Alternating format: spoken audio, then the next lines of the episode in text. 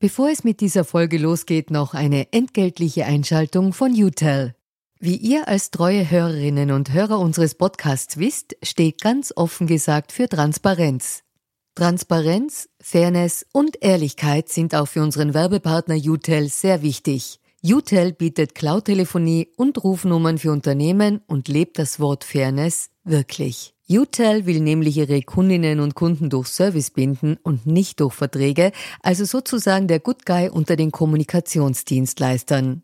Weitere Infos findet ihr im Internet. Ihr müsst bei der Suche nur den Namen richtig schreiben. Y, zweimal U, hartes T, dann E und L. yuutel eben. Und warum zwei U im Namen? Ganz offen gesagt, das wissen wir auch nicht. Das fragt am besten ein Teammitglied, weil yuutel beantwortet jede Kundenanfrage. Versprochen. Und jetzt zurück zu ganz offen gesagt.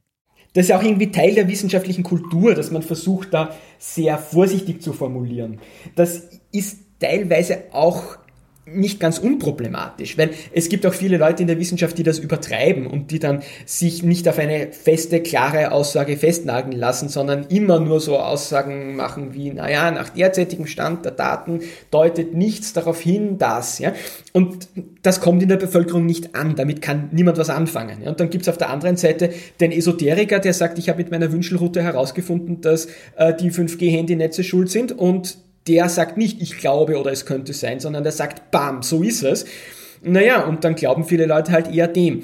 Also das ist auch so ein Balanceakt in der Wissenschaft. Wir haben es immer mit Unsicherheiten zu tun.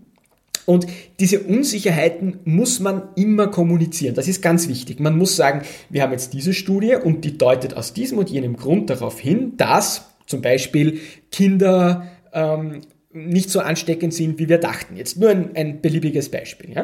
Ja? Und da muss man eben sagen, okay, das ist jetzt rausgekommen, aber das ist noch kein Beweis. Das ist jetzt ein Indiz und wir müssen weiter forschen, aber das ist noch in Schwebe.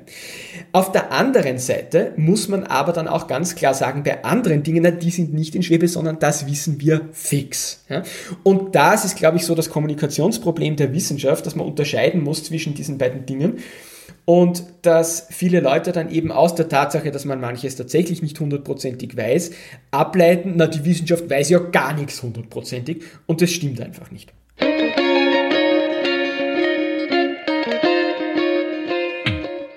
Willkommen bei Ganz offen gesagt. Mein Name ist Barbara Kaufmann. Welcher Virologin, welchem Virologen soll man glauben? Warum widersprechen sich Wissenschaftlerinnen und Wissenschaftler scheinbar so oft, wenn es um die Corona-Krise geht? Und welche neue Studie zu Covid neunzehn stimmt denn nun? Fragen, die sich momentan viele stellen. Antworten darauf weiß mein heutiger Gast, Florian Aigner. Er ist Physiker und Wissenschaftspublizist. Wir wollen heute darüber sprechen, wie man sich inmitten all der verschiedenen Studien und neuen Erkenntnissen zum Coronavirus noch zurechtfinden soll. Und wir werfen einen Blick auf das Verhältnis von Politik und Wissenschaft und überlegen, warum es oft so schwierig ist. Aber zunächst noch eine entgeltliche Einschaltung des Klimaschutzministeriums. Man will es nicht wahrhaben, aber der Sommer ist vorbei. Es wird wieder kühler und damit stellt sich auch die Frage, wie kann man seinen Haushalt umweltschonend und effizient heizen? In Österreich werden nach wie vor eineinhalb Millionen Haushalte mit Öl oder Gas beheizt. Das bedeutet C O zwei Emissionen von acht Millionen Tonnen pro Jahr. Mit dem Raus-aus-Öl-Bonus fördert das Klimaschutzministerium den Umstieg auf saubere Alternativen, etwa auf Pelletsheizungen oder Wärmepumpen. Ab sofort kann jede interessierte Bürgerin, jeder interessierte Bürger den Bonus beantragen. fünftausend Euro zahlt das Ministerium, das jeweilige Bundesland steuert noch etwas bei. Für jene, die jetzt ihren alten Heizkessel austauschen möchten, stehen insgesamt hundert Millionen Euro zur Verfügung. Alle Infos zum Bonus gibt es unter w w w punkt umweltförderung punkt a t. Aber jetzt zu meinem Gast Florian Aigner und seinen Tipps für den Umgang mit Informationsüberflutung in Corona-Zeiten. Hallo Florian Aigner, schön, dass du dir für uns Zeit genommen hast. Hallo, ich freue mich sehr. Florian, wir haben am Anfang immer eine Transparenzpassage, wo wir unsere Gäste fragen, ob sie momentan eine politische Partei beraten oder das in der Vergangenheit getan haben. Ist das bei dir der Fall? Nein, in keiner Weise. Keiner Weise. Und das Zweite, was wir immer ganz gern erklären, sozusagen, woher wir uns kennen, warum wir, in unserem Fall ist das ja auch so, uns duzen. Das ist bei uns, da musste ich jetzt nachdenken, wo, seit wann ich dich schon kenne. Wir haben uns tatsächlich noch nie live getroffen, oder? Das stimmt, das ist eigentlich nicht in Ordnung. Das müssen wir irgendwann mal ändern. Ja, wir kennen uns auf jeden Fall. Wir kennen uns eigentlich hauptsächlich über Twitter und da war schon, da bist du mir schon viele Jahre aufgefallen als jemand, der sich sehr äh, über Social Media auch oft gegen Gegenwind und so sehr engagiert, ähm, wie soll ich das sagen, für die Vermittlung von Fakten und gegen jegliche Art von Esoterik und äh, alternative Heilmethoden et cetera. Da bist du mir sehr früh aufgefallen. Mhm, genau, ja, richtig. Na, ich, ich verfolge dich ja auch schon seit Jahren. Ich glaube, wir haben uns schon gegenseitig ein bisschen ver- verfolgt, bevor wir das erste Mal geschafft haben, dann tatsächlich Kontakt miteinander aufzunehmen. Das war dann, das, das war dann so ein, oh wow, die Barbara Kaufmann folgt mir auf Twitter, wie cool. Das ist ja nett, Dankeschön. Aber jetzt äh, zu dir, es geht um dich heute. Also ich habe mir wirklich jetzt durchgelesen, was du alles schon gemacht hast. Du bist ja Wissenschaftspublizist, deshalb bist du auch so prädestiniert für diese Folge, habe ich mir gedacht, weil es, du hast Physik studiert, technische Physik auf der T U, mhm. äh, du arbeitest seit Jahren, machst du Vorträge und schreibst Bücher. Du hast auch jetzt ein aktuelles Buch, das in zwei Wochen erscheinen wird, und zwar mit dem schönen Titel Die Schwerkraft ist kein Bauchgefühl. Genau. Ähm, genau. Und das heißt, du bist eigentlich... Du hast damit zu tun, seit vielen Jahren Wissenschaft zu vermitteln. Das heißt, den Menschen zu vermitteln, worum geht's bei wissenschaftlichem Arbeiten oder bei wissenschaftlicher Forschung? Wie funktioniert das mhm. alles überhaupt? Ähm, ich finde auch, das kommen wir später dazu, aber das ist ja in deinem Buch sehr gut gelungen wieder. Oh, danke. Was, was beobachtest denn du aktuell? Während dieser Pandemie, in der wir uns jetzt alle befinden, ist ja die Wissenschaft quasi so im Rampenlicht, wie sie ja schon lange nicht war. Ja? Also alle mhm. verwenden plötzlich Begriffe wie Studie und Wissenschaft, der Wissenschaftler und die Wissenschaftlerin hat das gesagt und so. Was beobachtest denn du? Wie ist denn die Kompetenz im Umgang mit Wissenschaft? Ja, es ist momentan in zweifacher Hinsicht natürlich eine spannende Phase. Erstens ist das zu beobachten, was du gerade beschrieben hast, dass die Wissenschaft momentan natürlich einen ganz anderen Stellenwert hat plötzlich, als sie bisher hatte. Das ist ja faszinierend. Wir haben jetzt ein halbes Jahr hinter uns, in dem plötzlich wissenschaftliche Ergebnisse auf den Titelseiten von Zeitungen sind, und zwar standardmäßig, und man wundert sich gar nicht mehr äh, darüber. Das ist ganz normal geworden. Mhm. Das gab es früher eigentlich nicht. Da gab es dann irgendwo hinten im hinteren Teil der Zeitung den Wissenschaftsteil, und das hat man sich vielleicht äh, durchgelesen, wenn man sich halt speziell für Wissenschaft interessiert, aber es war nie im Zentrum des demokratischen Diskurses, und das hat sich jetzt geändert. Und ich glaube, dass das der Wissenschaft auch gut tut, dass sie eine eine neue Form von Wertschätzung erfährt, dass plötzlich Leute wie, wie äh, äh, Christian Drosten Stars sind und dass man denen zuhört mit Begeisterung und sagt, äh, da hört dem zu und, und handelt politisch auch danach, nach dem, was er sagt. Das ist schön, das ist eine Chance für die Wissenschaft und das ist sehr begrüßenswert. Andererseits... Das Positive sozusagen in dieser ganzen Pandemie wäre das einmal so ein positiver Punkt quasi. Richtig, genau. Ich glaube schon, dass mhm. bei vielen Leuten jetzt die Erkenntnis sich durchgesetzt hat, ja okay, da gibt's Leute, die sind wirklich äh, auf diesem Gebiet zu Hause, die beschäftigen sich seit vielen Jahren genau mit diesen Themen, und wenn wir jetzt gemeinsam beschließen müssen, welche Maßnahmen wir haben wollen, was wir glauben sollen, wovor wir Angst haben sollen und was vielleicht nicht so äh, angsteinflößend ist, dann sollten wir diesen Leuten glauben, die damit einfach viel, viel mehr Erfahrung haben als äh, andere Leute, die nur ein paar Zeitungsartikel drüber gelesen haben. Dieses äh, Gespür dafür, dass es da Leute gibt, die echt viel wissen und dass wir denen zuhören sollten, das ist gewachsen, und das ist prinzipiell etwas Gutes, denke ich. Auf der anderen Seite ist aber natürlich auch die Gegenbewegung gewachsen. Wir haben es plötzlich mit Verschwörungstheorien übelster Sorte zu tun, mhm. äh, und, und die bekommen jetzt auch viel mehr Aufmerksamkeit als früher. Verrückte Verschwörungstheorien gab es immer schon. Das ist überhaupt kein neues Phänomen. Aber dass plötzlich wirklich mehrere Prozent der Bevölkerung in Umfragen dann so Sachen sagen wie, ähm, ich weiß nicht, äh, fünf G ist für Corona verantwortlich oder Bill Gates will uns alle äh, impfen, um uns Mikrochips zu implantieren oder solche Sachen. Das ist schon neu, und das Ausmaß, wie sich diese Behauptungen, die einfach vollkommen falsch sind, wo daran einfach nichts wahr ist, das lässt sich nicht schönreden, das Ausmaß, in dem sich diese Aussagen verbreiten, das schockiert mich schon ein bisschen.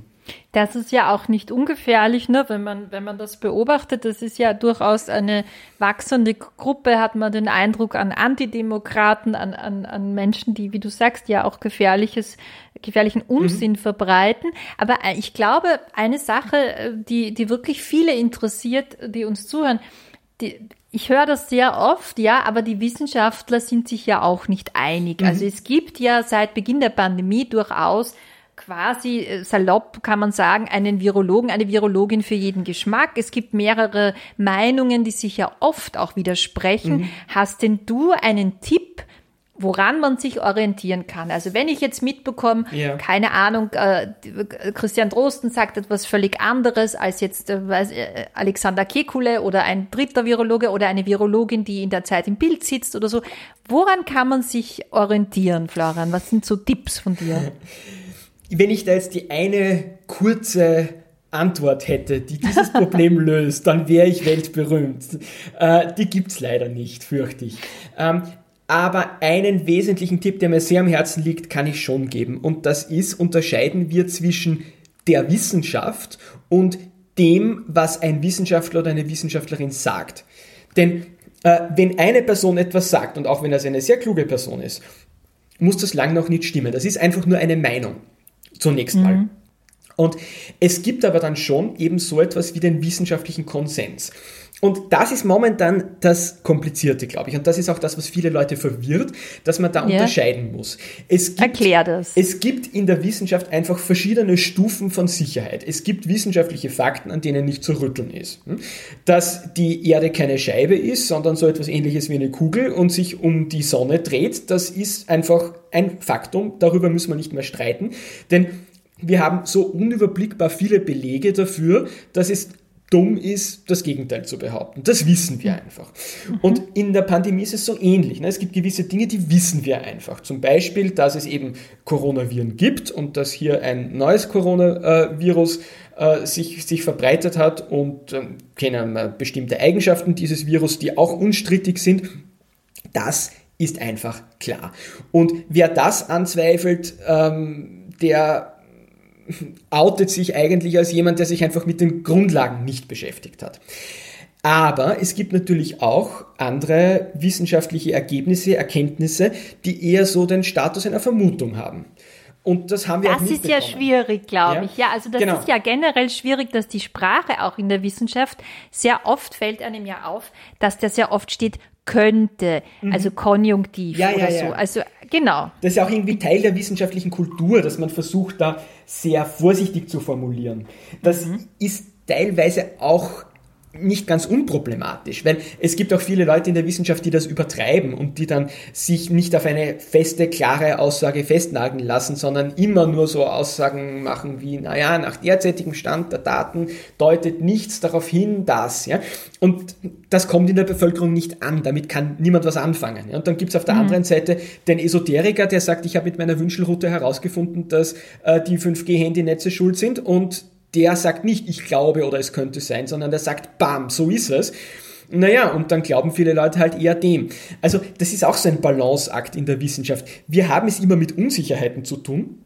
Und diese Unsicherheiten muss man immer kommunizieren. Das ist ganz wichtig. Man muss sagen, wir haben jetzt diese Studie und die deutet aus diesem und jenem Grund darauf hin, dass zum Beispiel Kinder ähm, nicht so ansteckend sind, wie wir dachten. Jetzt nur ein, ein beliebiges Beispiel. Ja? Genau. Äh, und da muss man eben sagen, okay, das ist jetzt rausgekommen, Aber das ist noch kein Beweis. Das ist jetzt ein Indiz und wir müssen weiter forschen, aber das ist noch in Schwebe. Auf der anderen Seite muss man aber dann auch ganz klar sagen, bei anderen Dingen, na, die sind nicht in Schwebe, sondern das wissen wir fix. Ja? Und das ist, glaube ich, so das Kommunikationsproblem der Wissenschaft, dass man unterscheiden muss zwischen diesen beiden Dingen. Und dass viele Leute dann eben aus der Tatsache, dass man manches tatsächlich nicht hundertprozentig weiß, ableiten, na, die Wissenschaft weiß ja gar nichts hundertprozentig und das stimmt einfach nicht. Das heißt, du würdest einfach sagen, damit man sich besser orientieren kann, es gibt gewisse Dinge, die wissen wir fix. Wir wissen, es mhm. ist ein Coronavirus, wir wissen, wie die Ansteckung erfolgt, wir mhm. wissen auch vieles, was, was sozusagen an Krankheiten ausgelöst werden kann. Das ist ja nicht nur die, die schwere Lungenentzündung, ja. bis, äh, es ist ja auch eine Nierenentzündung, Nierenversagen, es schlägt sich auch aufs Gehirn, es kann neurologische Schäden geben, Herzschäden sind, sind äh, äh, berichtet worden. Also es gibt mhm. ja da sozusagen so Evidenz, wo wir genau. wissen, die Dinge sind wirklich passiert, da haben wir so und so viele hunderttausende Kranke und die das haben und die, die haben das tatsächlich darunter gelitten. Und dann gibt es aber gewisse Ansätze, die eben noch nicht so hundertprozentig sicher sind. Und wenn damit jetzt ein Virologe, eine Virologin auftritt in einer Sendung zum Beispiel und sagt, so ist das, dann ist es keine hundertprozentige Wahrheit oder wie muss ich das verstehen?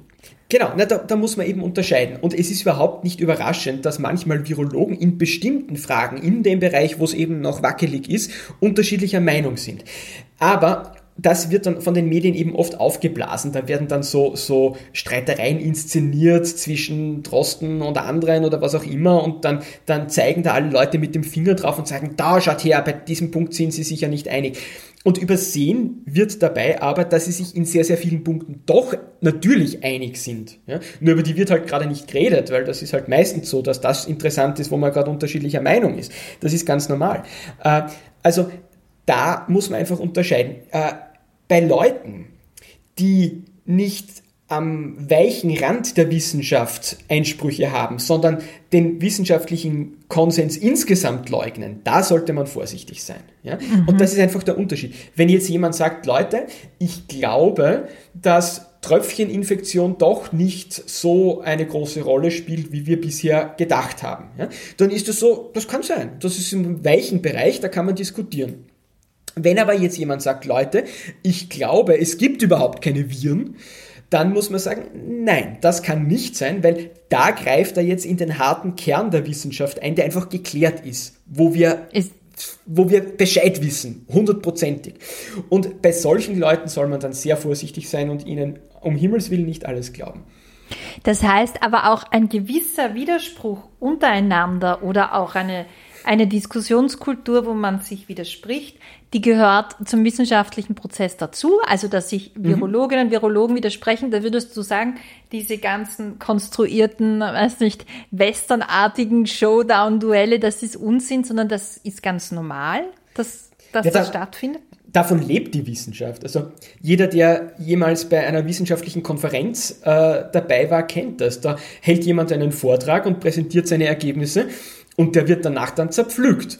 Und dann gibt's eine Menge andere Leute, die da im Saal sitzen und die ihre Einwände präsentieren und die sagen, na Moment, aber wenn Sie das gemessen haben, hätten Sie dann nicht auch das herausfinden müssen und warum sind die Zahlen so und nicht so? Das ist wirklich Teil der wissenschaftlichen Kultur, wirklich nicht aus Boshaftigkeit, sondern einfach, weil es notwendig ist, reinzubohren und zu überlegen, wie sicher ist dieses Gedankengebäude, das da jetzt aufgestellt wurde? Wir rütteln mal ordentlich dran und schauen, ob es dann danach noch immer steht. Also dieses, dieser Widerspruch, der ist, ist nicht nur normal in der Wissenschaft, sondern der ist sogar notwendig. Das, das funktioniert gar nicht anders.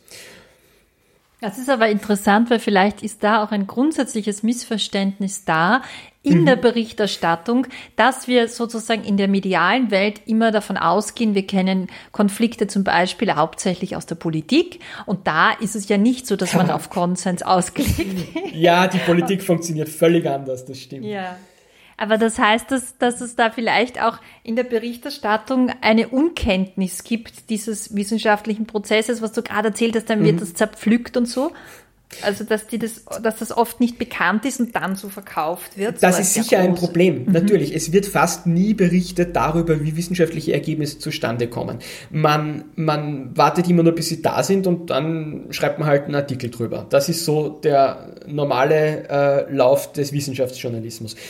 Und jetzt plötzlich sind wir in einer Situation, wo diese Regeln nicht mehr gelten. Das hat mich auch äh, ja, durcheinander gebracht in den letzten Monaten. Das ist ganz, ganz merkwürdig. Das fühlt sich auch ganz komisch an, weil es war immer so das ungeschriebene Gesetz äh, des Wissenschaftsjournalismus. Viele Jahre lang, so habe ich es auch gelernt, wir berichten nur über Dinge, die in einem peer-reviewten Journal veröffentlicht worden sind. Das heißt, die Wissenschaftler sollen mal ihre Sachen zusammenschreiben, dann sollen sie es an ein wissenschaftliches Journal schicken. Das Journal schickt es dann an andere Leute aus der Wissenschaft, aus demselben Fachgebiet, wenn möglich, und die schauen sich das an und äh, haben dann ihre Einwände und manchmal muss man dann noch äh, weiterarbeiten und manchmal sagen die Leute vom Journal, sie müssen diese Messung jetzt auch noch machen und das glauben wir noch nicht ganz und so. Und irgendwann, das kann Monate dauern, ist dann dieses wissenschaftliche Paper fertig und dann erscheint es. Und das nennt man dann Peer Review, das heißt, andere Leute haben sich das angeschaut und wenn das dann in einer Fachzeitschrift erscheint, ist das noch immer keine Garantie, dass es stimmt, aber es gibt zumindest richtig gute Hinweise, das ist kein vollkommener Blödsinn. So, okay, und das ist das, das Peer Review System. Genau, und das sind wir ja momentan, dass ich ja auch merke, wie oft ich lese eine Studie, die mhm. ist Preprint, also sozusagen ja, Vordruck. Genau. Oder sie ist noch nicht peer-reviewed. Und du weißt dann nicht als Konsumentin, was bedeutet das? Mhm. Heißt das jetzt, das stimmt, das stimmt nicht? Also das ist ja gut, dass du mal diesen Prozess jetzt erklärt hast mit den Journals, da kennt ja. man sich auch nicht aus. Wie, wie ist da dein Blick darauf, dass da momentan diese ganzen Begriffe so herumspringen? Ne? Ja, da muss man halt auch mal erklären, was das bedeutet. Ich finde das grundsätzlich gut, wenn das dazu gesagt wird. Ja, das hilft uns schon. Also Preprint heißt einfach, äh, es ist noch nicht äh, diesem Peer-Review-Prozess unterzogen worden, es ist noch nicht von anderen Leuten äh, überprüft worden, aber ich stelle es schon mal ins Internet. Ja? Das ist, wenn ich sage, ich habe da ein, ein Preprint. Ja?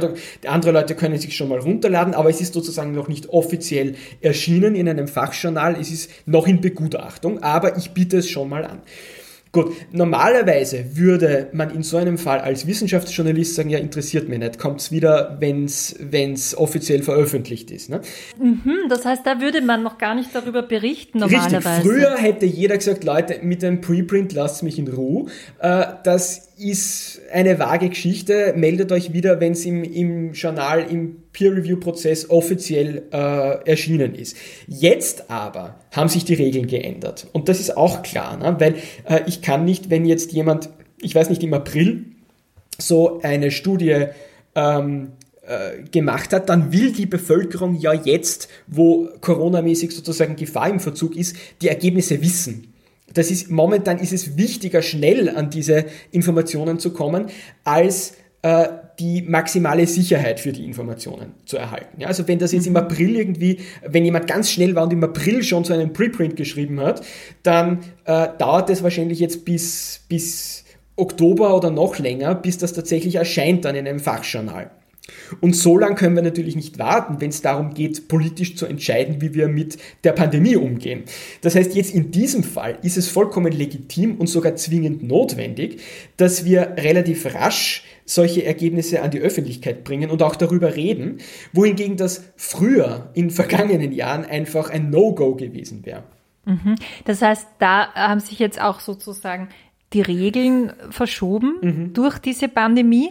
Aber weißt du, was mich daran interessieren würde, was also dein Blick auf etwas ganz Spezielles, gerade was damit zusammenhängt, dass Dinge schnell veröffentlicht werden. Ich habe mir zwei Geschichten herausgesucht zum Thema Panikmeldungen, ja, mhm. also dass du etwas liest als Konsumentin oder kriegst es im Internet mit oder es erzählt dir jemand, das dich wirklich in Angst versetzt. Das erste war, ganz zu Beginn hat es geheißen, es könnte sein, wenn man Ibuprofen zu sich nimmt als Schmerzmittel, ein bekanntes mhm. äh, fiebersenkendes Mittel, dass sich die, und du, du hast äh, eine positive, äh, ein, ein, eine Virusinfektion, du hast dich angesteckt mit dem mhm. Coronavirus, dass sich dann deine, dein Krankheitsverlauf verschlimmern könnte durch das Ibuprofen. Und das hat sich dann im Nachhinein, also das wurde dann relativiert erst wieder Wochen später, da hatte ich aktiv miterlebt bei einer Bekannten, die sich tatsächlich infiziert hat, eine totale Unsicherheit. Yeah. Was mache ich jetzt? Soll ich das nehmen? Und das Zweite war, es war vor kurzem, das ist sicher erst drei, vier Wochen her, die Meldung, es könnte sein, dass Menschen mit einer bestimmten Blutgruppe, A positiv, mhm. schlimmere Verläufe haben als Menschen mit zum Beispiel Blutgruppe null. Da kam jetzt auch... Ich habe das immer aus persönlichem Interesse gegoogelt, weil meine ganze Familie A positiv ist. Ja, yeah. äh, jetzt kam irgendwann eine Art Entwarnung, es schaut doch nicht so aus. Florian, was macht man mit solchen Meldungen, die dich wirklich in Angst versetzen und die von Studien sind, die eben sozusagen jetzt mal schnell erschienen sind? Wie, wie soll ich da handeln als Betroffene? Der erste Tipp ist mal keine Panik. Es ist mhm. ja auch so, äh, angenommen, es wäre wirklich so, angenommen... Äh, Es stimmt, dass zum Beispiel Ibuprofen ähm, das Risiko ein bisschen erhöht, äh, einen, einen schweren Krankheitsverlauf zu haben, falls man denn die Krankheit bekommt. Ich weiß, es stimmt nicht, es ist widerlegt worden, aber angenommen, es wäre so.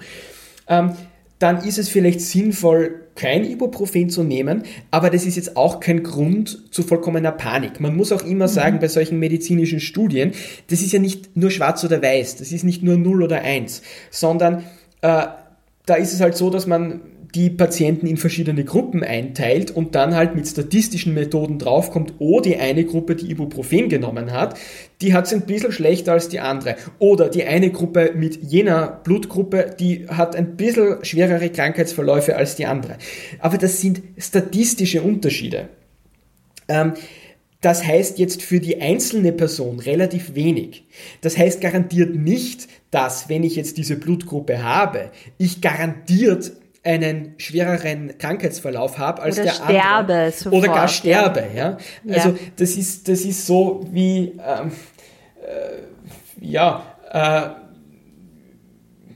ne. Ist das so wie Nebenwirkungen, wenn die abgedruckt sind bei einem Medikament? Also wenn ja, ich ein Medikament kann man es ein bisschen damit vergleichen, ja? öffne ähm. und dann steht ja oft dort häufig, dann steht äh, Kopfschmerz und so und dann steht äh, selten und steht plötzlicher Herztod. Ja, man denkt sich, ja, oh Gottes Willen. Genau, ja. Plötzlich, also wenn ich das jetzt nehme, bin ich morgen tot, ja, also weil das steht ja da. Ist das damit zu vergleichen?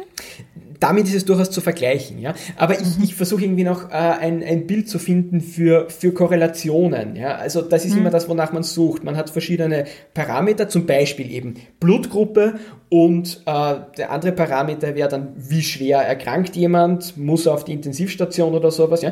Und dann kann ich mathematisch anschauen, ob es da einen Zusammenhang gibt. Und in diesen Fällen ist man draufgekommen, es gibt keinen oder zumindest fast keinen Zusammenhang. Aber selbst wenn man einen Zusammenhang findet, ist das jetzt noch kein Grund zur Panik. Ja? Es gibt zum Beispiel einen sehr starken statistischen Zusammenhang zwischen Körpergröße und Körpergewicht. Das ist klar. Ne? Also große Leute sind tendenziell auch schwerer. Das ist aber jetzt nicht zwingend. Es gibt auch kleine, dicke und große, schlanke Leute. Ja?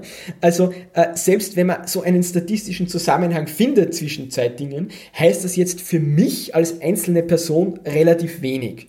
Das heißt, ähm, wenn solche Studien ähm, erscheinen, dann ist mal der erste Schritt, äh, schauen wir mal, ob das wirklich stimmt. Und in diesen Fällen, die du beschrieben hast, war es eben so, dass es dann Entwarnung gab. Aber selbst wenn es keine Entwarnung gibt, muss man im Kopf behalten, dass diese Effekte, über die hier berichtet werden, meistens nicht stark sind. Das muss man sich nebenan, nämlich genau anschauen. Nur weil es einen Effekt gibt, heißt das ja noch nicht, dass es ein starker Effekt ist. Das war für mich so interessant, weil das war tatsächlich damals, als aktiv meine Bekannte erkrankte, und das war ganz zu Beginn der Pandemie, als diese Ibuprofen-Meldung ja. herumgeisterte.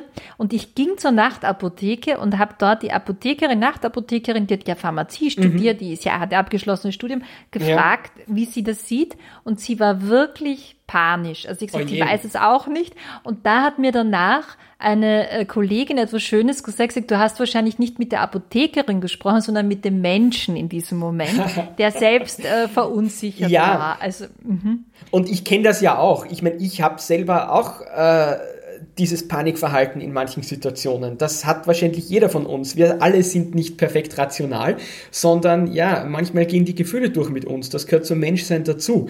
Aber man kann schon speziell in solchen Angstsituationen mit ein bisschen Wissenschaft und Rationalität die Ängste bekämpfen. Ja? Also es ist halt ein Risikofaktor möglicherweise, der bei solchen Studien gefunden wird. Aber mhm. selbst wenn ich den Risikofaktor habe, heißt das noch viel, noch nicht viel. Zum Beispiel ist äh, Pommes mit Ketchup essen, ist wahrscheinlich ein Risikofaktor für Übergewicht haben. Hm? Mhm. Wenn ich jetzt eine Studie machen würde äh, und schaue, äh, wie viel Pommes konsumiert jemand übers Jahr, dann werde ich wahrscheinlich einen Zusammenhang finden zwischen dieser Zahl und Übergewicht. Das ist wahrscheinlich statistisch gut nachweisbar. Heißt das jetzt, wenn ich gestern Pommes gegessen habe, dass ich dann äh, übergewichtig sein werde? Nein, heißt es nicht, weil es halt ganz viele andere Faktoren auch noch gibt. Und wenn ich heute äh, mein Kalorienbudget für den Tag einhalte, dann ist es vollkommen wurscht, was ich gestern gegessen habe. Ja? So muss man sich das ein bisschen vorstellen. Also äh, das heißt, würdest du zum Beispiel unterschreiben, dass, also ich hoffe, ich habe das richtig verstanden jetzt, dass wenn ich jetzt zum Beispiel, ich habe mich jetzt äh, mit dem äh, neuartigen Coronavirus infiziert und ich habe äh, Blutgruppe A positiv, bin aber auch stark übergewichtig, habe vielleicht auch Diabetes, habe vielleicht auch Probleme, weil ich lang geraucht habe. Das sind alles Risikofaktoren. Na, und wenn die sich jetzt häufen, könnte ich tatsächlich einen schlimmeren Verlauf haben. Wenn sie sich häufen, dann steigt sicher das Risiko, dass das irgendwie unangenehm wird. Natürlich, mhm. genau. Ja.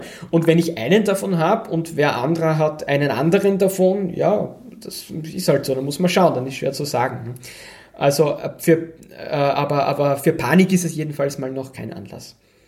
Also ich hätte da auch gleich noch eine Frage, und zwar zu, zu diesem sehr schwierigen, habe ich den Eindruck, und ich glaube nicht nur ich, äh, fällt zu dieser sehr schwierigen Beziehung zwischen evidenzbasiertem Handeln, das ein mhm. wissenschaftliches Handeln ist, und politischem Handeln. Also ich hätte ein Beispiel, das ich gern äh, dich gleich als Aufhänger dich fragen würde, wie, wie, wie, wie so etwas passieren kann. Wir haben Es werden ja Mund-Nasen-Schutz getragen, jetzt mittlerweile überall weltweit, Gott sei Dank, sehr oft aus Stoff, sehr oft die berühmte O P-Maske, also die ist dann auch aus so einem Fließstoff, und dann gibt's die F F P zwei, F F P drei, wir wissen das jetzt, jeder Laie weiß mittlerweile über Masken Bescheid, und dann gibt's diese berühmten Schilder aus Plastik. Ja? Jetzt hat das Robert-Koch-Institut vor über einem Monat, ich glaube sogar fast vor zwei Monaten, ausgegeben eine Warnung und hat gesagt, also rein virologisch betrachtet, sind diese Schilder Müll, die bringen nichts. Ja, aber es gab diverse Ansteckungsketten trotz dieser Schilder. In der Politik ist bis heute kein Politiker, keine Politikerin, die aufsteht und sagt, ich möchte diese Schilder bitte verbieten. Warum passiert sowas, Florian? Warum ist da so eine Diskrepanz zwischen solchen Erkenntnissen und politischen Anweisungen? Hm. Ich weiß es nicht. Ich wüsste es gern. Es ist schon zu beobachten, dass die Politik in diesen Monaten nicht ganz ähm, äh, rational sich verhält. Und das ist schon traurig. Und das ärgert mich auch. Und was mich fast noch mehr ärgert, ist, dass äh, in politischen Entscheidungsprozessen die Wissenschaft, die vielleicht durchaus einfließt in die Überlegungen, nicht entsprechend präsentiert wird. Ich glaube, dass es ganz, ganz schädlich ist dafür, wie sehr sich Leute an, an Vorgaben halten. Würde man der Bevölkerung wirklich logisch erklären, warum welche Maßnahme sinnvoll ist, bin ich überzeugt davon, dass sich viel mehr Leute daran halten würden. Aber eben genau dadurch, dass solche Dinge passieren, wie du jetzt gerade beschrieben hast, genau dadurch, dass die Leute sagen, na Moment, das ist ja nicht logisch, ja, weil wir wissen, das ist so, aber die Politik schreibt das anders vor. Das ergibt für mich doch keinen Sinn. Und genau dadurch, glaube ich, gibt es dann so eine Abkehr, eine innerliche von den Regeln insgesamt, und die Leute sagen, wenn das so ist, die reden eh nur an Blödsinn, dann kümmere ich mich doch gleich um gar nichts und mache sowieso, was ich glaube. Wie schätzt du überhaupt ein? Du hast das ja sicherlich verfolgt, du schreibst ja auch in deinen Kolumnen äh, immer wieder darüber, über die Pandemie und was du beobachtest, und auch auf, auf Social Media äußerst du dich dazu. Wie würdest du denn einschätzen, wie ist denn die Bereitschaft überhaupt auf, äh, auf Seiten der Politik, evidenzbasierte Maßnahmen äh, durchzusetzen, also wirklich Maßnahmen, wo man sagt, oder auch in der Kommunikation, das und das ist jetzt wissenschaftlich äh, bewiesen, wir handeln jetzt so. Wie, wie, wie schätzt du das ein? Wie hast du das beobachtet? Ja gut, da ist jetzt meine Einschätzung nicht besser als die von irgendwem anderen. Ich habe da jetzt auch keinen tieferen politischen Einblick. Ich habe den Eindruck, dass ganz am Anfang, so im, im März, die Bereitschaft in der Politik sehr hoch war, der Wissenschaft zu vertrauen. Da gab es ja auch eigentlich einen sehr raschen und entschlossenen Lockdown in Österreich und in, in vielen anderen Ländern auch. Und das war so ein Punkt, wo ich das Gefühl hatte, ja, okay, die nehmen jetzt die, die wissenschaftlichen Ergebnisse aus dem Public Health-Bereich wirklich ernst und handeln entschieden danach. Und, und das fand ich eigentlich begrüßenswert, weil das war mal nicht so das, was man so eine österreichische Lösung äh, nennt, nämlich irgendwie so, schauen wir mal, dann sehen wir schon, sondern das war eigentlich wirklich ein entschlossenes Vorgehen, das sicher auch sehr gut funktioniert hat. Nur diese Entschlossenheit ist dann irgendwie verwässert worden und zwar in mehreren seltsamen Schritten. Ja, es gab dann irgendwann mal so diese berühmte Panikpressekonferenz, ja, mit dem Zitat, jeder von uns wird jemanden kennen, der an Corona gestorben ist und es äh, werden hunderttausende Leute in Österreich äh, erkranken. Ähm, und das war nicht wissenschaftsbasiert, wenn man ehrlich ist. Und das hat sicher schon mal viele Leute abgeworfen dann innerlich. Und dann hat man auch irgendwie den Wiederanstieg jetzt bei der zweiten Welle ein bisschen verschlafen und ähm, so getan, als wäre das nicht wirklich jetzt ein Thema. Also ich habe ein bisschen den Glauben verloren im Laufe der Monate, dass Politik wirklich wissenschaftsbasiert vor sich geht. Meine Überzeugung, dass das so ist, war am Anfang der Pandemie im März äh, größer als jetzt leider. Aber das heißt, du würdest durchaus sagen, dass, in, dass sich sozusagen die Regierung oder auch einzelne Bundesländer durchaus von Wissenschaftlerinnen, Wissenschaftlern beraten lassen, aber vielleicht nicht genug auf sie hören oder dass die auch zu wenig Präsenz haben in der Öffentlichkeit, sodass sie wirklich auftreten und sagen, das wäre jetzt die Maßnahme und ich erkläre euch jetzt, warum. Ja, ähm das ist schwer zu sagen. Ich glaube schon, dass hinter den Kulissen, das bekommt man ja so als Staatsbürger kaum mit, dass so hinter den Kulissen viele Gespräche geführt werden zwischen Politik und Wissenschaft. Das denke ich schon. Aber vielleicht sind, das ich kann ich jetzt nur mutmaßen, vielleicht herrscht da dasselbe Problem, das wir vorhin besprochen haben, nämlich dieses Unterscheiden müssen zwischen eindeutig bewiesenen wissenschaftlichen Fakten auf der einen Seite und wissenschaftlichen Ergebnissen, die aber noch ein bisschen in der Luft hängen auf der anderen Seite.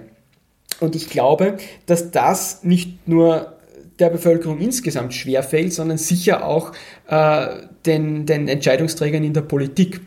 Und vielleicht müsste man das auch klarer machen. Vielleicht ist da auch ein Beispiel, das mir immer wieder einfällt. Ganz zu Beginn der Pandemie war die Frage, ob eine Maske, also mit Nasenschutz, äh, genau, du weißt auf was ich hinaus, ob das helfen könnte. Yeah. Und da hatten wir alle den Eindruck, dass sie das deshalb doch etwas ganz äh, sehr stark vom Tisch gewischt wurde, weil es einfach keine Masken gab in Österreich zu kaufen, mhm. oder in Mitteleuropa, ja. Und ab dem Moment, wo man dann übergegangen ist zu nähen Sie es doch zu Hause und man gemerkt hat, es passiert da was und es werden auch wieder welche geliefert, wurde das dann plötzlich doch sehr stark kommuniziert. Glaubst du, hat, ist es jetzt von mir auch nur eine Vermutung, aber hatte das zum Beispiel äh, dann durchaus andere Gründe als jetzt wissenschaftliche Relevanz, dass man gesagt hat, nein, nein, also Maske vielleicht gar nicht so gut und heute mhm. sagt auf jeden Fall? Das ist, glaube ich, ein, ein großes Problem, diese Geschichte. Da haben wir uns alle nicht mit rumbekleckert, weder die Politik noch die Wissenschaft. Ähm, ja, ich glaube, das hat verschiedene Gründe. Äh, zum einen mal, zu Beginn war ja tatsächlich nicht ganz klar, wie die Übertragung funktioniert. Und mhm. davon hängt es natürlich ab, ob so eine Maske überhaupt sinnvoll ist. Ja, also hätten wir jetzt äh, ein Virus, das übertragen wird durch direkten Kontakt, ähm, indem ich, äh, ich weiß nicht, in, in der U-Bahn die Haltegriffe angreife oder sowas, dann wird die Maske natürlich nichts bringen. Aber ein Virus, das eben über die Luft äh, verbreitet wird durch Husten, durch Tröpfcheninfektion, da bringt die Maske natürlich was. Und das war vielleicht so zu Beginn, ich meine, wir reden da jetzt von, von Jänner, Februar, tatsächlich nicht so ganz klar, wie viel Masken tatsächlich bringen. Ja, das muss man schon der, den, den Leuten, die sich damals gegen Masken ausgesprochen haben, zugute halten. Das wissen wir halt jetzt besser. Und zum anderen, wie du gesagt hast, gab es natürlich ganz massiv diese Überlegung, naja, äh, wir brauchen die Masken für die Krankenhäuser, für die Einsatzkräfte und wenn jetzt alle Leute in Panik da die Masken aufkaufen, dann hat keiner was davon.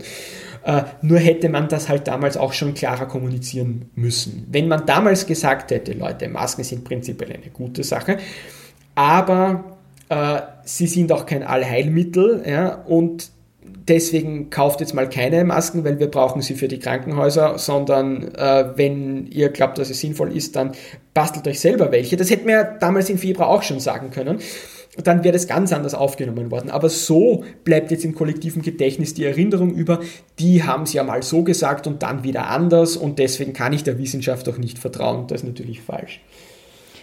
Das war sozusagen ein, ein, ein kapitaler Fehler am Anfang. Ja. Da hätte ich auch gleich die Frage an dich, wie gefährlich kann denn Politik durchaus auch sein für die Wissenschaft oder sozusagen jetzt in diesem Fall ja auch ganz klar für das Leben Einzelner, wenn ich mir da jetzt Extrembeispiele herauspicke wie Donald Trump oder mhm. Bolsonaro in Brasilien, wo man wirklich den Eindruck hat, da wird aktiv werden Dinge behauptet, die wissenschaftlich keinen Beweis haben und das von sozusagen vom Leader des Staates.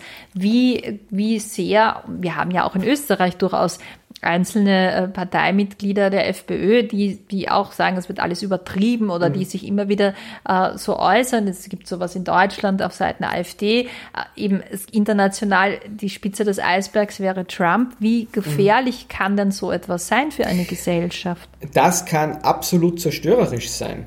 Auch hier muss man wieder unterscheiden. Ja? Wenn jemand sagt, es ist vielleicht gar nicht so schlimm, das heißt ja noch nicht, dass er der Wissenschaft widerspricht.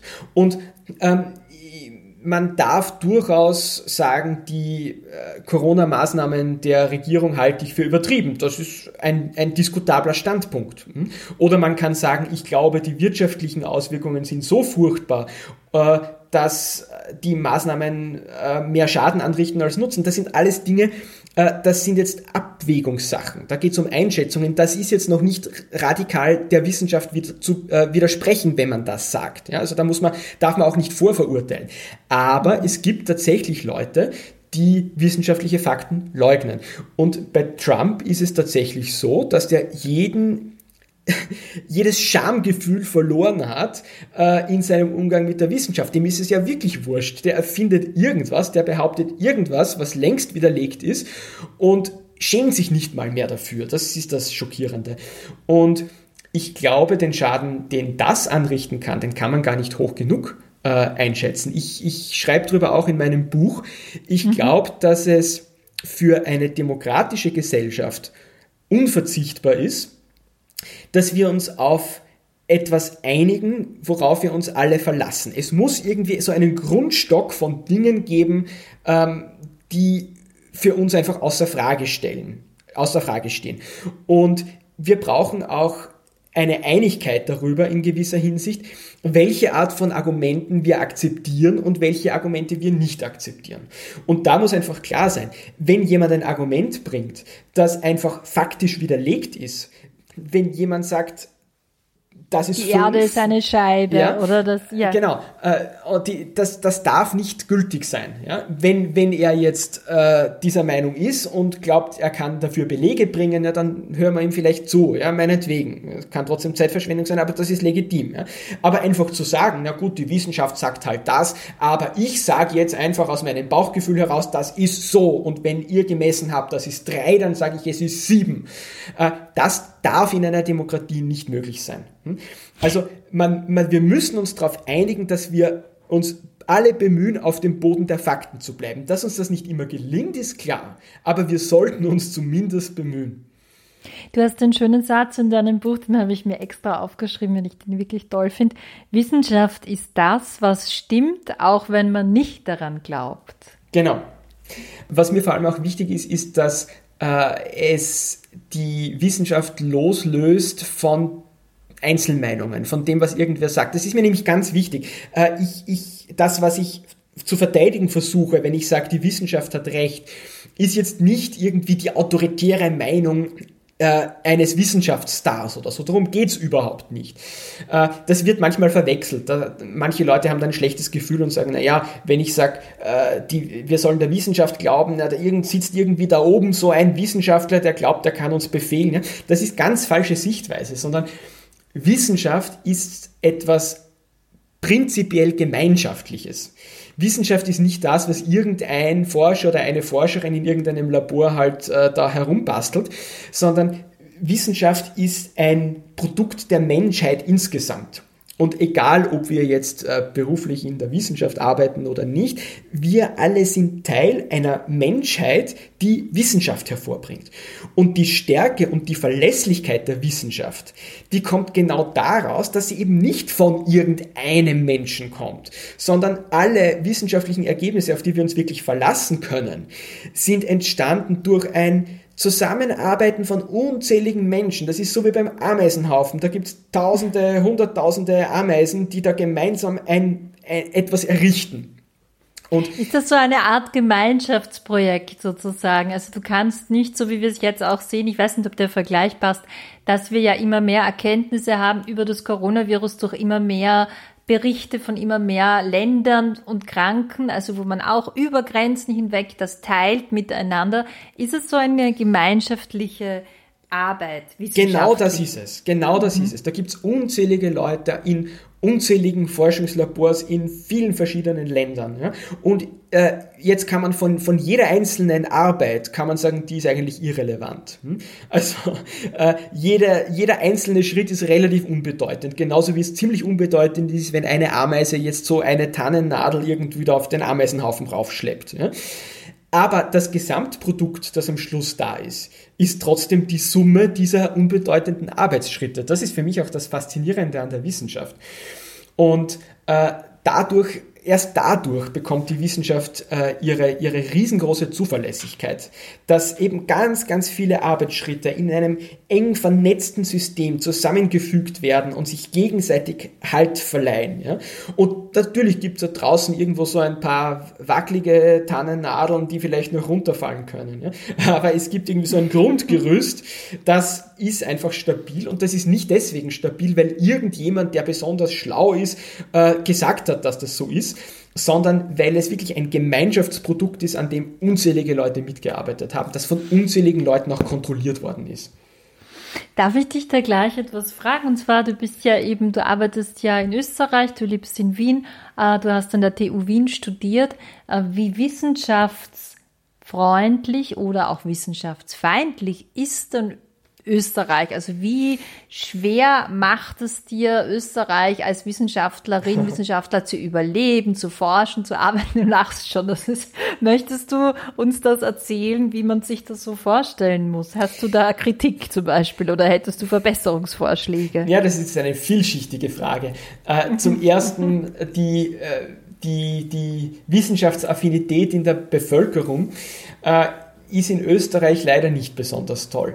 Da gibt es alle paar Jahre mal Umfragen der Europäischen Union, wo man in verschiedenen europäischen Ländern erhebt, wie sehr Leute vertraut sind mit der Wissenschaft und wie sehr sie ähm, überzeugt sind, dass so wissenschaftliche Grundannahmen tatsächlich stimmen. Ja, so äh, zum Beispiel, ja, ich weiß nicht, ob äh, der der Mensch von affenartigen Säugetieren abstammt oder ähnliche Dinge. Und da schneidet Österreich nicht besonders gut ab. Ja? Und wenn es dann solche Fragen äh, gibt wie Wissenschaft hat für mein tägliches Leben eine Bedeutung oder Wissenschaft macht unser Leben besser oder Wissenschaft hilft uns, äh, die, die Umwelt zu äh, verbessern, da ist die Zustimmung in Österreich relativ gering.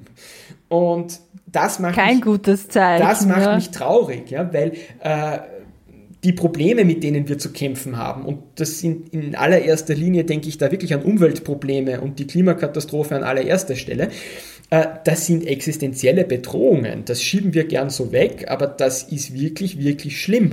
Und gerade diese Probleme können wir nur mit Wissenschaft lösen. Es gibt einfach keine andere Möglichkeit. Ja. Da, da brauchen wir mehr Forschung, da brauchen wir Lösungen, und das wird auch gemacht und oft mit großem Erfolg, aber dass das dann in der Bevölkerung offensichtlich nicht so ankommt und dass es noch immer Leute gibt, die sagen, naja, Wissenschaft, das ist, bringen eh nichts zusammen, und, und wenn, dann ist es wahrscheinlich umweltschädlich, ja, und dann die Chemiker, die machen Chemie und wir brauchen doch weniger Chemie und die, äh, also das, das funktioniert in, in Österreich irgendwie ganz schlecht äh, zu vermitteln, dass äh, Wissenschaft und Technologie äh, wirklich die Werkzeuge sind, die wir brauchen, um unser Leben besser zu machen.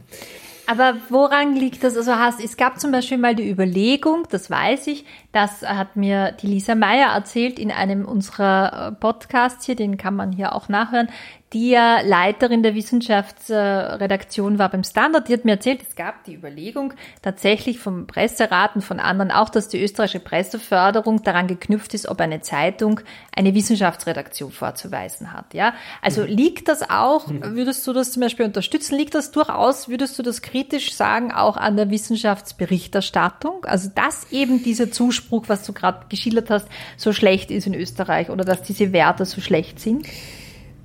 Ja, es ist ein kulturelles Phänomen. Es gibt einfach gewisse Werte in der Gesellschaft, die wir höher gewichten als andere. Und das kann niemand befehlen, sondern das handeln wir tagtäglich als Gesellschaft aus.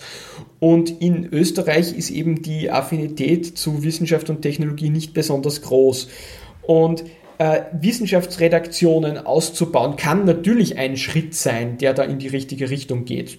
Da bin ich, bin ich voll dafür, gar keine Frage. Ich glaube nur nicht, dass es schon die fertige Lösung wäre, sondern äh, wichtiger noch wäre vielleicht, dass, äh, wenn ich jetzt gerade an den Journalismus denke, dass vielleicht Leute, die ähm, über andere Themen berichten, über Politik, über Wirtschaft, dass die ein Basiswissen haben auch in, in Bezug auf Wissenschaft und dass die prinzipiell grundsätzlich wissen, wie Wissenschaft funktioniert und, und dass man sich auf, auf bestimmte wissenschaftliche Fakten einfach äh, verlassen kann. Das ist so ein, ein Gedanke, der einfach kulturell in der Gesellschaft verankert sein muss und dafür gibt es keine einfache Lösung, glaube ich.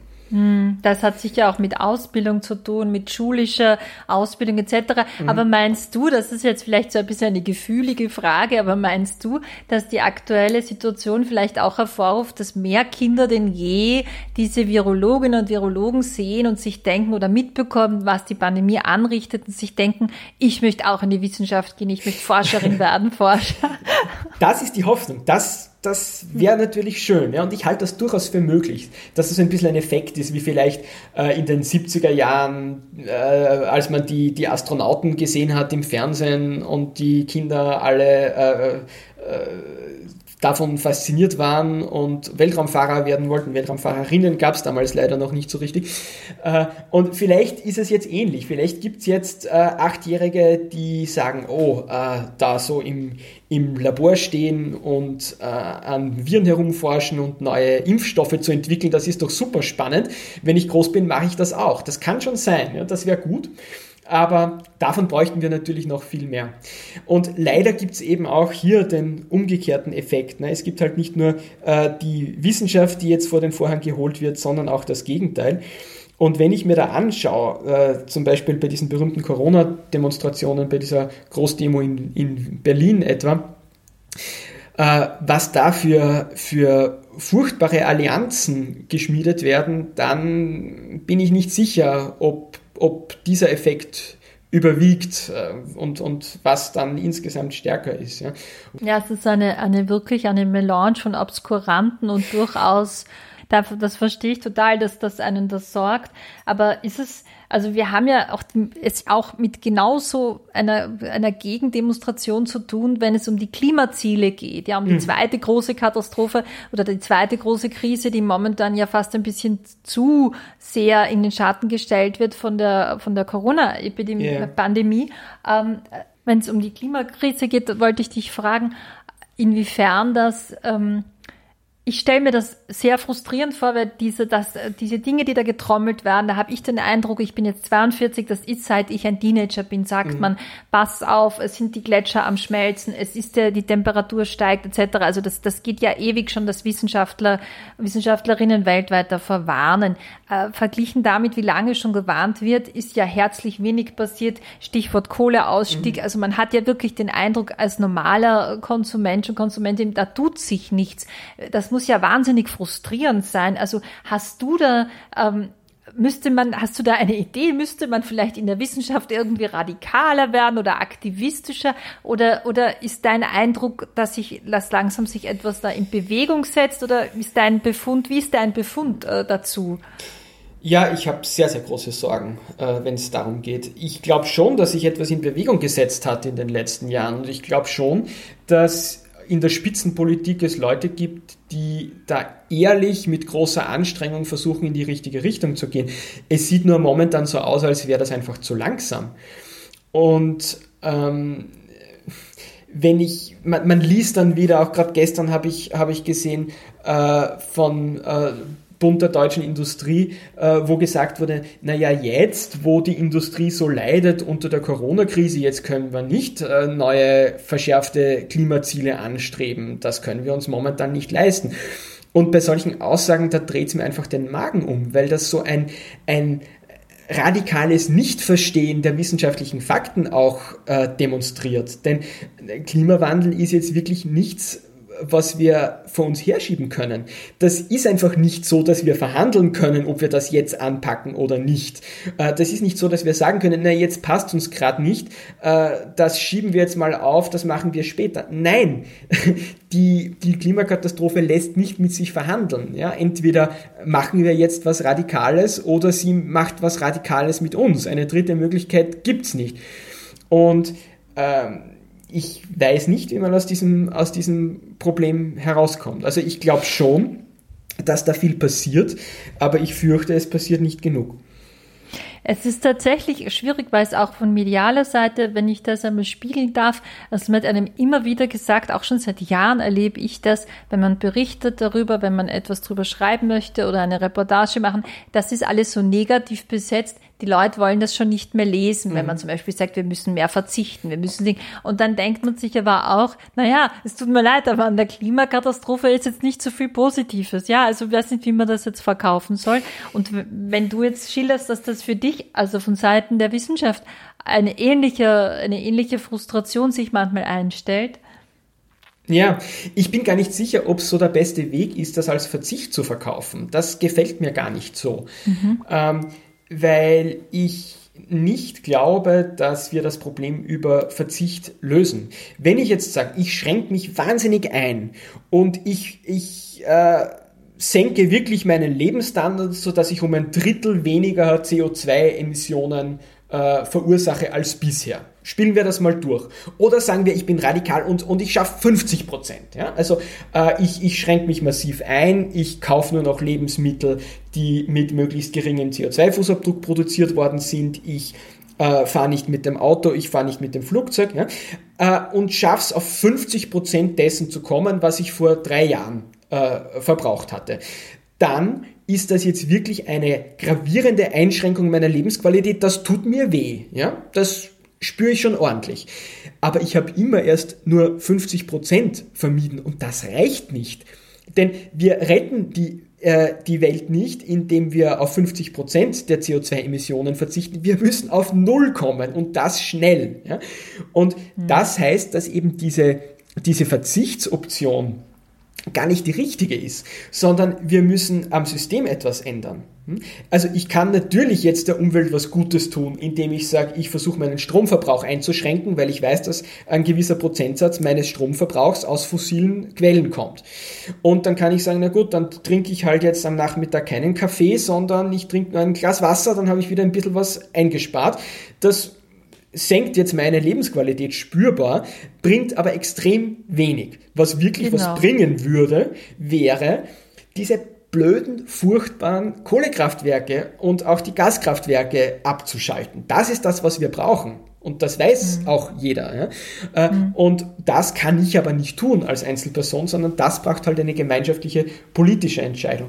Und das ist das, was mich an dieser Diskussion oft stört, dass sie so runtergebrochen wird auf die kleinen Leute, auf die Einzelpersonen. Man sagt, du sei brav und schau auf deinen C O zwei Fußabdruck, dann wird, wird das alles sich retten lassen. Nein, Blödsinn. Wenn wir auf unseren C O zwei Fußabdruck schauen, ist das eine schöne Sache, aber es rettet gar nichts. Was die Welt rettet, sind radikale Schritte, zu denen wir uns gemeinsam entschließen, äh, im Energiebereich, im Transportbereich. Das wären mal die ersten zwei großen Sektoren, wo das notwendig wäre. Äh, ohne das- dem geht's nicht. Ja, das ist ja auch total wichtig, dass man das äh, so so verständlich formuliert wie du jetzt und auch so klar formuliert. Da fehlt es halt wirklich in der Politik oft. Natürlich haben wir wieder dasselbe Problem, das wir vorhin äh, besprochen haben, was Interessen betrifft et cetera. Aber Ich finde, dass das überhaupt etwas ist, was man auch der Wissenschaft oft vorwirft und vielleicht auch gar nicht zu Unrecht, dass dieses klare Kommunizieren, dass es wirklich jeder versteht, ist ja nicht so ihr Ding, ne? Also jetzt, jetzt ganz salopp formuliert, ist es ja oft richtig ein Synonym fast für komplizierte Formulierungen, also sagt, ja, der spricht so wissenschaftlich oder der drückt sich so aus. Warum mhm. ist das so, Florian? Ist das, irgendwie wird das so, äh, schaut man da so ein bisschen herab auf diejenigen, die das dann doch tun, oder warum klingt das oft nicht so klar, wenn Wissenschaftler, Wissenschaftlerinnen was erklären? Ja, das ist auch so eine Kulturfrage. Äh, man wird halt in der wissenschaftlichen Community darauf gedrillt, bestimmte Ausdrucksweisen zu wählen und vorsichtig zu formulieren, damit es nicht falsch ist. Und das ist manchmal genau die, die verkehrte Sprache, wenn man mit äh, Leuten, die nicht aus der Wissenschaft kommen, reden will. Äh, ein Beispiel, ja, äh, wenn ich jetzt sage, die Erde ist eine Kugel, dann könnte man vielleicht im wissenschaftlichen Sinn jetzt sagen, nein, das stimmt nicht ganz, weil eine Kugel ist ja äh, ein Objekt, wo jeder Punkt der Oberfläche genau denselben Abstand vom Mittelpunkt hat, und das ist bei der Erde nicht so, weil die Erde ist natürlich keine perfekte Kugel, sondern die Erde ist ein sogenanntes Geoid, weil sie durch die Zentrifugalkraft am Äquator etwas äh, aus, ausgeweitet wird. Ja? Ja, super. Wenn ich das sage, dann haben die Leute schon wieder aufgehört zuzuhören, ja? Sondern... Wenn ich äh, mit, mit normalen Leuten rede, im normalen Alltagsgespräch, ist die Aussage, die Erde ist eine Kugel, um zu signalisieren, dass die Erde keine Scheibe ist zum Beispiel, vollkommen richtig. Ja? Und das ist so eine Wissenschaftlerkrankheit, bei solchen Ausdrücken dann übervorsichtig zu sein, um nur ja nichts zu sagen, was irgendwie anfechtbar ist. Ja? Und dann komme ich mit solchen Formulierungsungetümen daher. Und das hilft in Wirklichkeit niemand. Also da brauchen wir, glaube ich, auch mehr Mut in der Wissenschaft zu sagen, ja, wir wissen schon, in deinen wissenschaftlichen Texten, die du schreibst für die Fachjournale, verwend ruhig deine, deine äh, Fachausdrücke und deine hochpräzise, genau definierten Ausdrücke, das ist schon in Ordnung. Aber wenn dir jemand vom Radio ein Mikrofon unter die Nase hält, dann musst du auch eine andere Sprache finden. Und das, glaube ich, sollte stärker verankert sein, auch in der wissenschaftlichen Kultur. Das finde ich ja auch so spannend, äh, um zu deinem Buch zu kommen. Das finde ich wirklich eine Qualität eines neuen Buches. Ich möchte den Titel nochmal sagen, weil er mir so gut gefällt. Die Schwerkraft ist kein Bauchgefühl. Ähm, ich habe das sehr vergnügt gelesen, obwohl ich tatsächlich wirklich, also ich hatte in Physik regelmäßig ja nicht genügend und so. Also ich bin jetzt nicht so äh, affin, wenn es um diese, diese Geschichten geht. Aber das ist wahnsinnig gut geschrieben, weil es so irrsinnig lustig oh, geschrieben danke. ist, das ganze Buch. Wirklich lustig geschrieben, auch so ein bisschen, auch in einer sehr verständlichen Sprache. Also du hast da, dass der ja wirklich die gesamte Wissenschaftsgeschichte quasi übersetzt für einen unbedarften Leser, eine unbedarfte Leserin, aber wirklich sehr amüsant.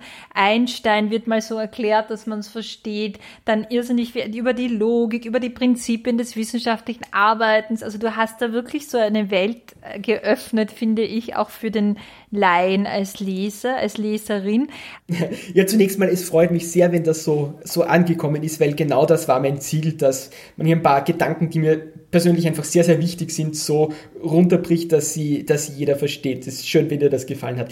Ja, es war immer schon äh, für mich ganz wichtig, dieses, dieses Erklären. Ich habe eigentlich äh, immer das, das Verstehen ähm, deswegen für besonders wertvoll empfunden, weil ich dann, wenn ich was verstanden habe, die Möglichkeit habe, es auch weiter zu erklären. Das war für mich immer schon so etwas, was zusammengehört hat, und deswegen habe ich mich dann eben auch beruflich in, in diese Richtung entwickelt, zu sagen, na, ich will äh, nicht nur Wissenschaft selber äh, kennenlernen, sondern will sie auch äh, möglichst breit weitergeben. Das ist halt so ein, ähm, ein, ein Bestreben, das ich immer schon in mir hatte.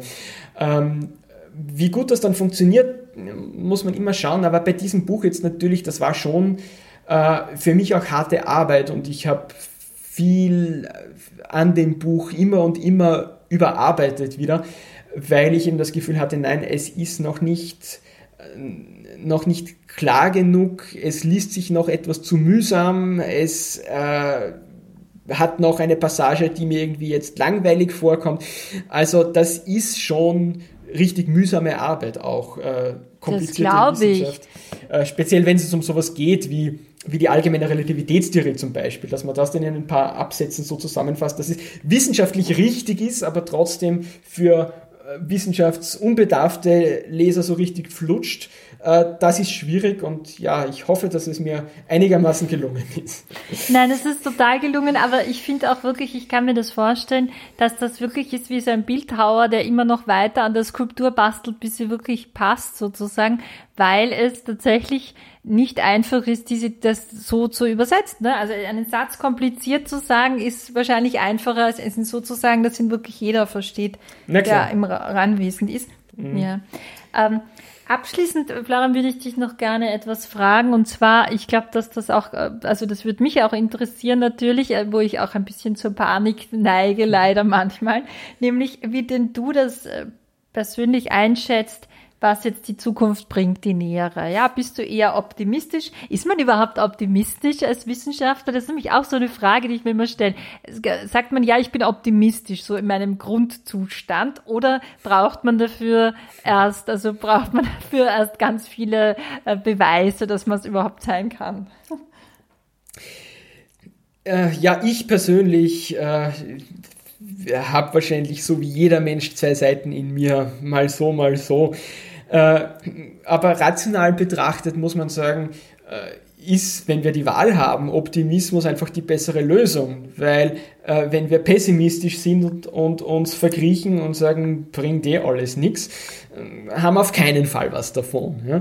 Ähm, wir wissen, dass wir es mit schweren Problemen zu tun haben und die Pandemie jetzt ist eines davon. Das wohl bedrohlichste Problem ist das, worüber wir schon geredet haben, nämlich die Klimakrise. Mhm. Und ähm, natürlich erfüllt uns das nicht uneingeschränkt mit Optimismus, aber äh, was uns vielleicht schon mit Optimismus erfüllen kann, ist die Erkenntnis, dass wir mit Wissenschaft und Verstand und klarem Denken schon sehr viele Probleme gelöst haben. Und dass wir Menschen eine Spezies sind, die es wirklich drauf hat. Und dass wir unglaublich große Leistungen schon gebracht haben. Und unglaublich große Leistungen werden auch in Zukunft notwendig sein, wenn wir diese Probleme lösen wollen. Aber warum soll uns das eigentlich nicht gelingen? Und es gibt so viele kluge Leute auf diesem Planeten. Und es gibt so viele kluge Leute, die wahnsinnig kluge Ideen haben. Und wenn wir es gemeinsam versuchen, diese Ideen weiterzuentwickeln und die klugen Leute mit besonders kreativen Ideen dabei zu unterstützen und das dann auch politisch umzusetzen, dann gibt es wenige Probleme, die wir als Menschheit gemeinsam nicht lösen können. Oh, das ist aber ein schönes Schlusswort. Danke dir, dass du dir so lange Zeit genommen hast für uns. Ja, ich dass du danke das, dir, hat mich sehr gefreut. Dass du das so Ding, dass wir haben das sozusagen pandemiebedingt jetzt äh, via Skype aufgezeichnet. Ähm, ich danke dir sehr herzlich und äh, ich, ich wünsche alles Gute auch fürs Buch. Und noch, noch einmal die Erinnerung daran, die Schwerkraft ist kein Bauchgefühl. Den Titel mag ich wirklich gerne. Und ich danke dir auch für doch Den, den Optimismus, den du jetzt am Ende versprüht hast, trotzdem wir vor großen Herausforderungen stehen, sozusagen. Genau. Vielen Dank. Danke dir. Alles Gute. Tschüss. Das war's schon wieder mit Ganz offen gesagt. Wir freuen uns, wenn ihr uns abonniert, uns weiterempfehlt und auch, wenn ihr uns auf iTunes fünf Sterne gebt. Bis zur nächsten Folge verabschiedet sich Barbara Kaufmann. Missing Link.